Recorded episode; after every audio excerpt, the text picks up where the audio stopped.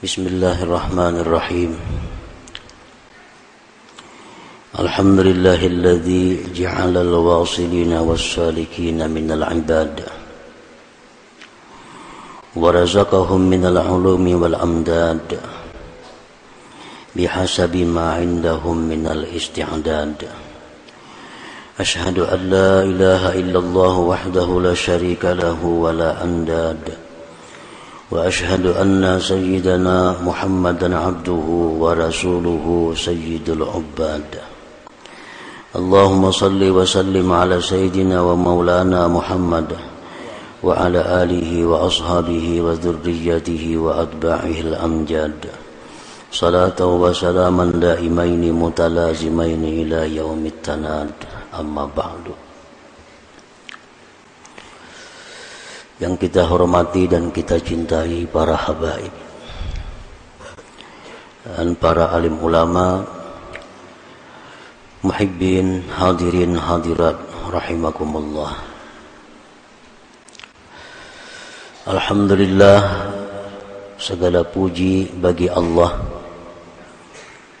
Kita panjatkan syukur kehadirat Allah Subhanahu wa taala yang telah mengumpulkan kita bersama-sama pada saat ini di majlis atau perkumpulan yang penuh rahmat ini. Salawat dan salam kita haturkan kepada junjungan kita Nabi besar Muhammad sallallahu alaihi wasallam dan kepada seluruh keluarga para sahabat zuriat dan pengikut beliau sampai hari kiamat nanti.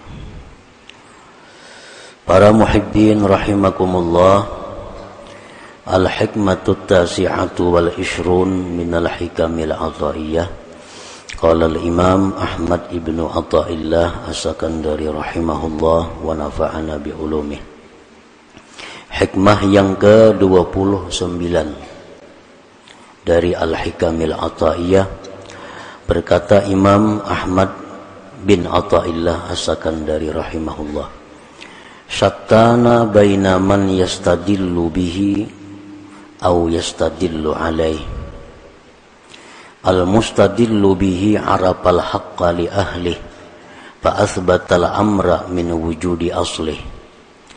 Wal istidlalu alaihi min adamil wusulu ilaihi wa illa famata ghaba hatta yustadalla alaih.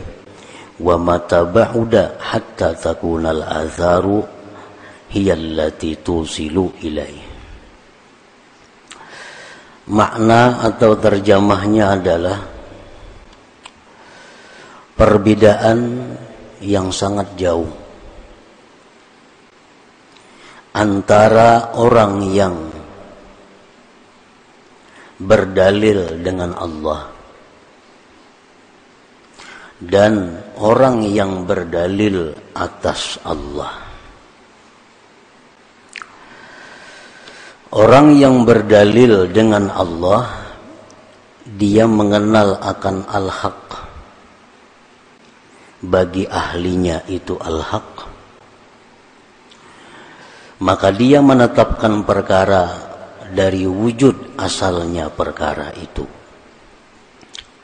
Sedangkan berdalil atas Allah dari karena tiada sampai kepada Allah. Dan jika tidak, maka kapan gaib itu Allah sehingga didalilkan atas Allah dan kapan Allah itu jauh sehingga adalah ini makhluk yang menyampaikan kepada Allah. Nah, itulah makna terjemah daripada hikmah yang ke-29 dari kitab Al-Hikamil Ata'iyah. Para muhibbin rahimakumullah. Ahibba'ullah au ahlullah ala kismaini kekasih-kekasih Allah atau bisa juga disebut dengan ahlullah ahlinya Allah. Kekasih-kekasih Allah itu ada dua bagian. Ada dua bagian. Yang pertama al-wasilin disebut al-wasilin hum ahlus syuhud mereka itu orang yang sudah musyahadah mereka itu orang yang sudah bisa menyaksikan Allah dengan mata hati mereka. Golongan yang kedua daripada kekasih Allah wassalikin disebut adalah salik. Jadi yang termasuk kekasih Allah hanya ada dua golongan itu. Orang yang sudah sampai, orang yang sudah bisa memandang Allah dengan mata hatinya. Yang kedua adalah orang yang merintis jalan untuk bisa musyahadah kepada Allah. Disebut dengan salik atau sair atau murid bisa juga. Nah, para muhibbin rahimakumullah. As-salik orang yang disebut salik. Artinya orang yang disebut merintis jalan untuk bisa musyahadah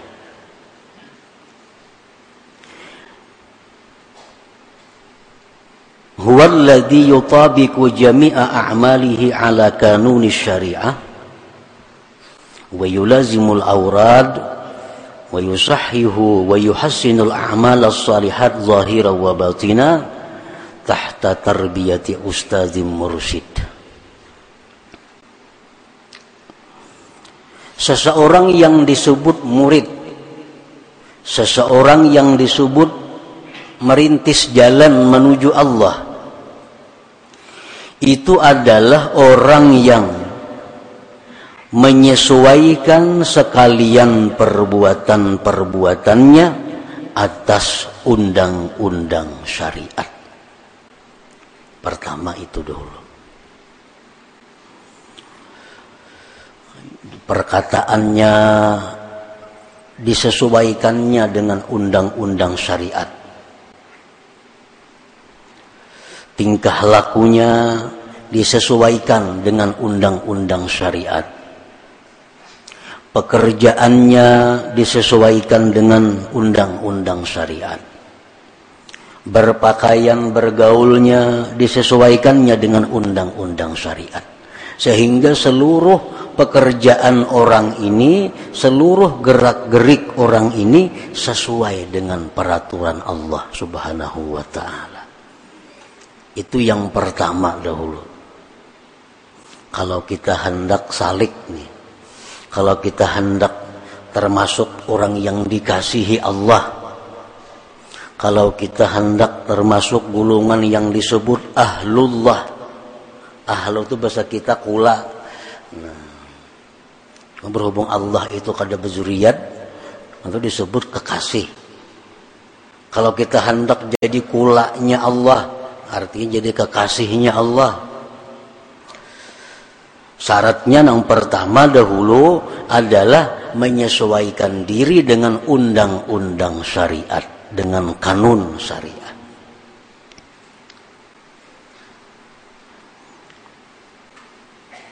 jadi kita ukur cara begaul kita selama ini cocok dengan syariat atau kada cara bertutur kata kita sesuai syariat atau kada cara berpakaian kita sesuai syariat atau kada cara berhias kita sesuai syariat atau kada nah kita kita sesuaikan. Kita sesuaikan nah sudah sesuai sudah sesuai. Kemudian yulazimul aurat melazimi wirid. Hanya melazimi wirid. Misalnya membaca Quran sekian lembar sehari berzikir sedemikian sehari selawat sekian sehari menuntut ilmu agama sekian kali seminggu atau tiap hari. Yulazimul aurat melazimi wirid. Dalam bahasa lain mu'anaqatul aurat memeluk wirid. Nah, memeluk wirid. Artinya kada saling pisahan lawan wirid mu'anakah itu membalang kambingan tuh kada memeluk ngalannya. Mbah nu tabaca mbah nu kada mbah nu takada mbah nu takada nang dal mau juga itu kada mu'anaqatul aurat kada memeluk wirid. Ini kada salikin ngarannya. Kada orang nang berjalan merintis menuju kepada Allah kada itu. Ini melazimi wirid-wirid kemudian wa yusahhihu wa yuhassinul a'mal salihat membetulkan membaguskan amal-amal salih yang zahir dan batin. Sembahyang hari demi hari makin bagus. Sembahyang kita hari ini lebih baik dari sembahyang kita yang dahulu. Isok kita usahakan paling kada sembahyang kita sama hari ini. Jangan lebih lebih di bawah. Kita tiap malam membaca surat Al-Quran tuh. Yasin, Tabarak, Waqi'ah, napa-napa kita baca semalaman itu. Itu beberapa tahun sudah kita amalkan. Cuma kita ini kadang mau meningkatkan. Bukan meningkatkan banyaknya, kadang meningkatkan mutu ada yang mengamalkan wakiyah itu sudah 20 tahun. Sampai sekarang masih ada peningkatan dari dahulu. Tatap kayak itu aja. Arti wakiyah aja kada tahu. Padahal 20 tahun sudah mengamalkan wakiyah itu. Nah, seorang salik ini membaguskan. Jadi hari ini mulai tahu. Idza waqa'atil waqi'ah. Oh ini maksudnya. Nah, hari ini tahu sudah nih. Karena isok ditambah lagi apa yang dimaksud daripada itu bacaan kita. Yasin wal Qur'anil Hakim itu sudah kita amalkan, tapi kita kadang mau berusaha meningkatkannya itu, meningkatkan mutu. Padahal orang yang salik itu orang yang selalu berusaha meningkatkan kualitas amalnya. sembahyang kita belajar nang di ISD bahari itu bang biasa belajar nang sekolah Arab bahari umur tujuh tahun itu paling-paling sudah sampai itu parukunan kita kadang mau lagi meningkatkan itu kita merasa cukup duduk di situ pada sembahyang itu adalah merupakan bahrun amik sembahyang itu lautan yang sangat dalam dan sembahyang ini fungsinya berbagai macam. Rasulullah SAW kalau ingin menghadapi suatu masalah sembahyang. Rasulullah dalam ada menghadapi musibah sembahyang. Kita musibah sembahyang ada berpengaruh sembahyangnya. Kenapa? Sembahyang kita belum ada mutu, nah, belum ada kualitas. Hanya sekedar melaksanakan sembahyang. Padahal orang yang salik itu orang yang setiap hari ini meningkatkan kualitas sembahyang itu. Mulai zahirnya, piilnya, kaulinya, semuaan. Allahu Akbar. Itu pun sembahyang kita. Dalam Allahu Akbar itu kita baca sahaja aku sembahyang fardu zuhur empat rakaat mengikut imam menghadap kiblat tunai karena Allah Taala berpuluh-puluh tahun sudah kayak itu Allahu Akbar pada pak Allahnya itu kada kawakan ditingkatakan supaya nang Allahu Akbar nah Padahal itu mestinya perlu setiap hari atau setiap waktu kita tingkatkan kualitas sembahyang itu.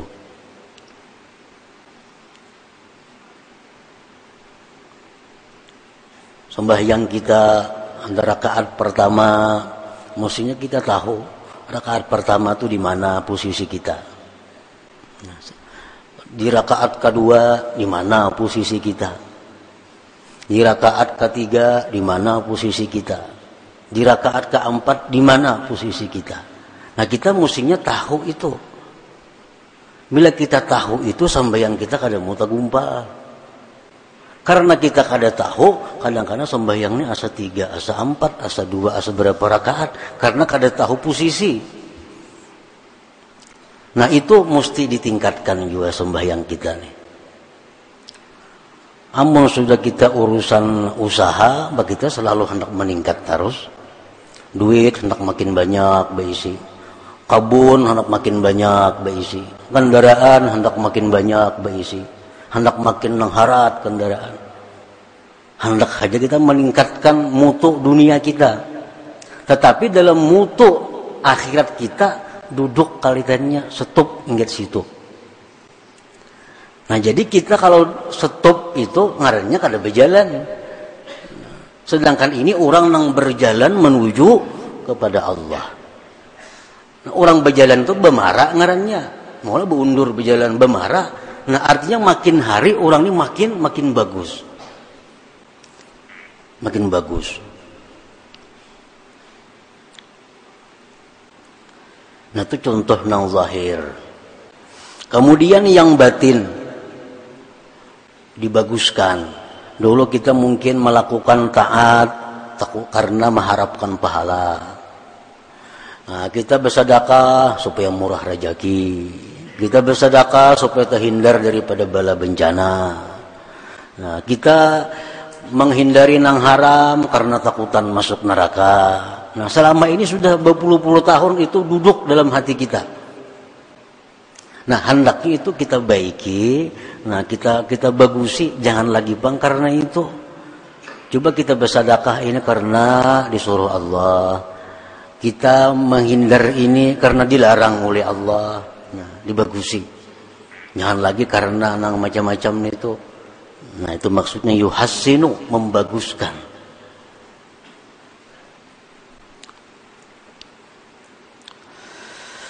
tahta tarbiyati ustadin mursyidin itu mesti di bawah pengawasan seorang gurunya maka.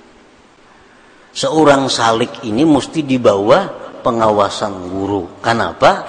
Karena setiap ada masalah nang dihadapi bila kada tahu hukumnya betakun lawan guru. Kan tadi pertama menyesuaikan diri lawan undang-undang syariat sekarang ada masalah nang dihadapi. Ini apa hukumnya nih? Nah karena ada diisi guru. Takunakan lawan guru. Ini guru ada masalah nah kayak apa hukumnya nih? Mau kada guru kayak apa? Ke mana betakun nah ini ada masalah yang dihadapi. Kenapa ulun selama ini kayak ini kayak ini kayak ini kayak ini kayak ini? Yang kayak apa cara mengatasinya? Kan ada guru guru bisa memberikan keterangan sampai-sampai orang-orang dahulu itu mimpi. Wahai guru malam tadi orang bermimpi kayak ini kayak ini kayak ini kayak ini. Apa maksudnya mimpi itu? Nah ada isi guru maka amun kada berguru kada kawa. Jadi salik itu. Maka nang termasuk keluarga Allah tadi orang nang wasilin lawan salikin itu. Di luar itu kada termasuk ahlullah ngarannya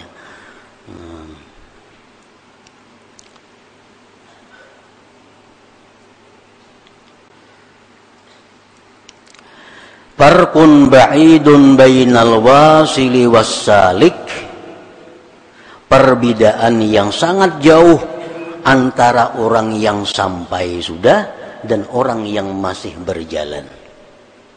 Ini sama-sama golongan yang dicintai Allah nih. Itu berbeda jauh antara orang yang sudah sampai lawan orang yang masih berjalan. Nyata dia berbeda. Orang sudah sampai ke Banjarmasin lawan hanya ingat kandangan kan berbeda jauh. Macam-macam perbedaannya, baik pengetahuannya, baik wawasannya. Karena ini sudah sudah sampai perbedaan yang jauh antara orang yang wasil, wasalik dan orang yang masih berjalan itu. Nah, apa-apa perbedaannya orang-orang yang sudah sampai ini itu lawan kit, lawan orang-orang yang masih berjalan nih, yang masih merayap nih. Amun nang ganak wara itu kada usah dipandir lagi. Itu kan ada perbedaan sama sekali ini masih berjalan yang tiap-tiap hari membaiki diri tiap-tiap hari menambah kualitas amal tiap-tiap hari menjauhkan diri daripada kesibukan dunia nah sedikit demi sedikit oh, jalan ngarannya Al-wasilu istadalla billahi ta'ala ala al-hawadith asbatallaha ta'ala al-wajib al-wujud fa'asbatal hawaditha dan min wujudillahi ta'ala. Perbedaannya yang pertama dulu. Orang yang sudah sampai itu dia itu menjadikan Allah sebagai dalil atas adanya makhluk ini. Allah itu dalil bagi adanya makhluk. Dia artinya menetapkan Allah yang wajib ada baru menetapkan makhluk. Yang diambil adanya makhluk itu dari adanya Allah Subhanahu wa taala. Wasaliku sedangkan orang salik ja'alal hawaditha menjadikan yang baharu ini adillatan dalil ala wujudillahi ta'ala atas adanya Allah. Itu orang salik. Orang salik ini artinya orang yang menjadikan baharu-baharu ini dalil adanya Allah. Macam kita belajar, apa dalil adanya Allah? Adanya alam. Kan alam ini yang diulah dalil untuk menetapkan adanya Allah.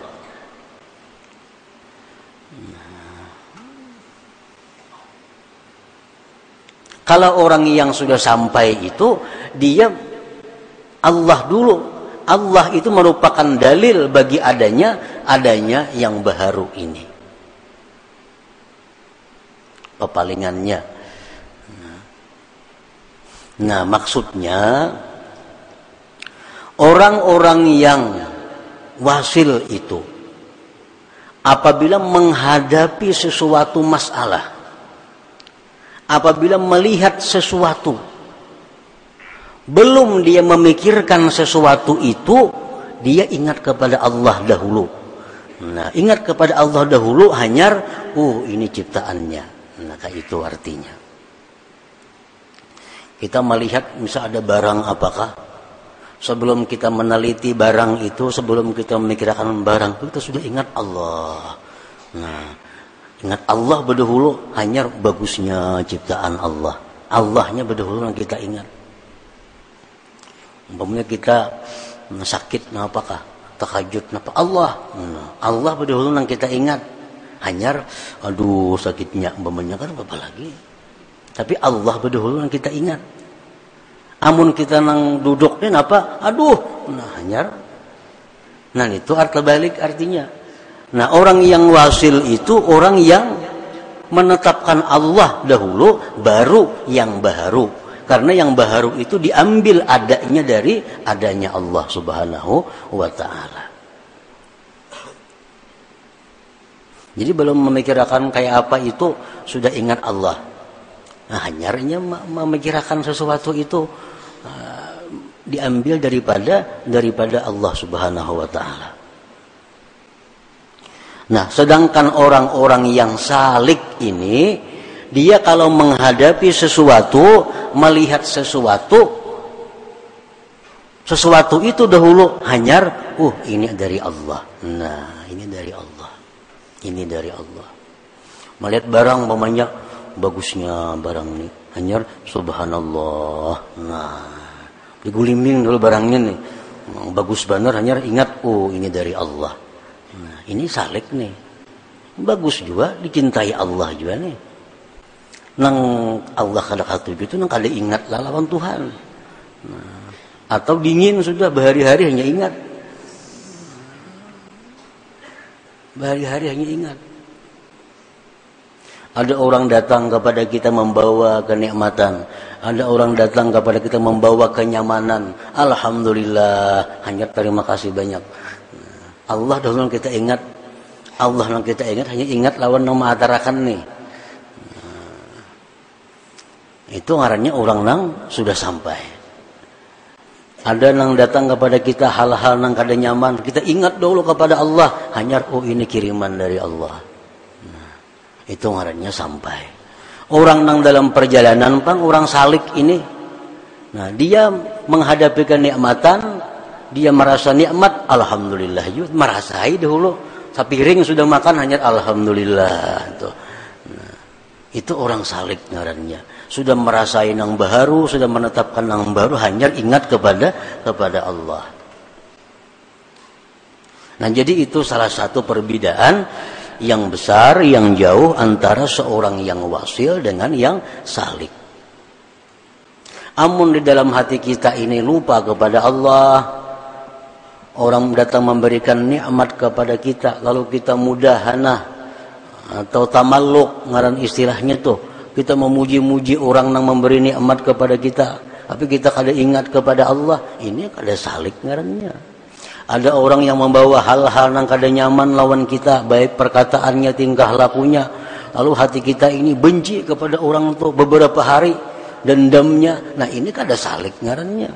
Orang salik itu melihat ini satu mat hanya kembali kepada kepada Allah.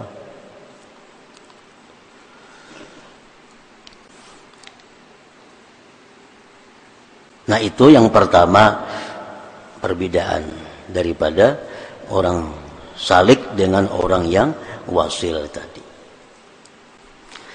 Perbedaan yang kedua disebutkan Imam Ahmad Ibnu Athaillah dalam hikmah yang berikutnya 30. Liyumpik dzu sa'atin min sa'atih al-wasiluna ilaih wa man qudira alaihi rizquhu as-sairuna ilaihi. Nah, hikmah yang ke-30 dari Al-Hikam ini adalah merupakan buah daripada uh, merupakan lanjutan dari hikmah sebelumnya menerangkan tentang perbedaan antara wasil dan salik. Hendaklah memberikan orang yang punya keluasan dari keluasannya itu untuk orang-orang wasil dan orang yang sempit atasnya rezekinya itu orang-orang yang salik. Artinya ammal wasilu ittasa'at alaihi arzakul ulum fa'ampaku jawahiral ulum. Orang-orang yang wasil ini itu luas ilmunya. Nah, luas ilmunya. Lalu ini bisa memberikan kepada orang mutiara-mutiara ilmu. Adapun orang yang salik itu bahwa makdurun alaihi dia sempit. Arzakul ulum rezekinya ilmunya sempit. Ingat kandangan aja hanya siapa ada tahunya? Belum kebanjar lagi. Ada kawang isahakannya nah pala yumpikuha illa biqadariha maka dia tidak memberikan ilmunya kecuali sekadar yang ia dapat.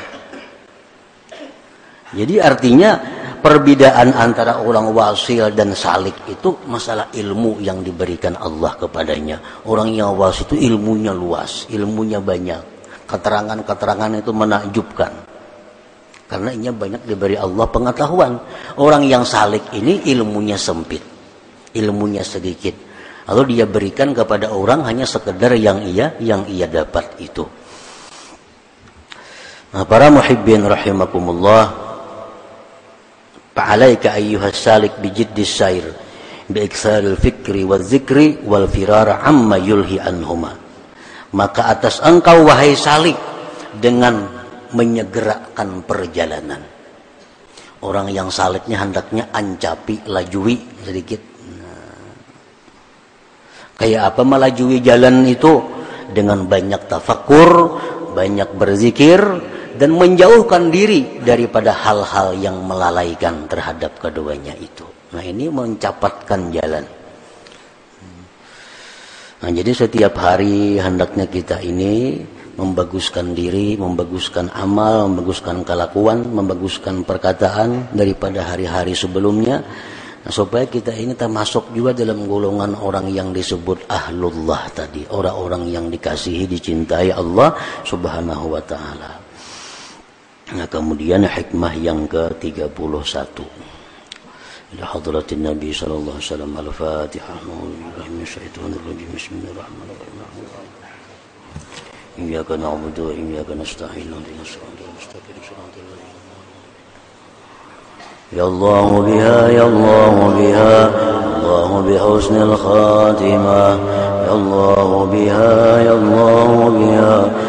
الله بحسن الخاتمة يا الله بها يا الله بها. بحسن الخاتمة. ويا أيها الرجل منه شفاعة صلوا عليه وسلموا تسليما.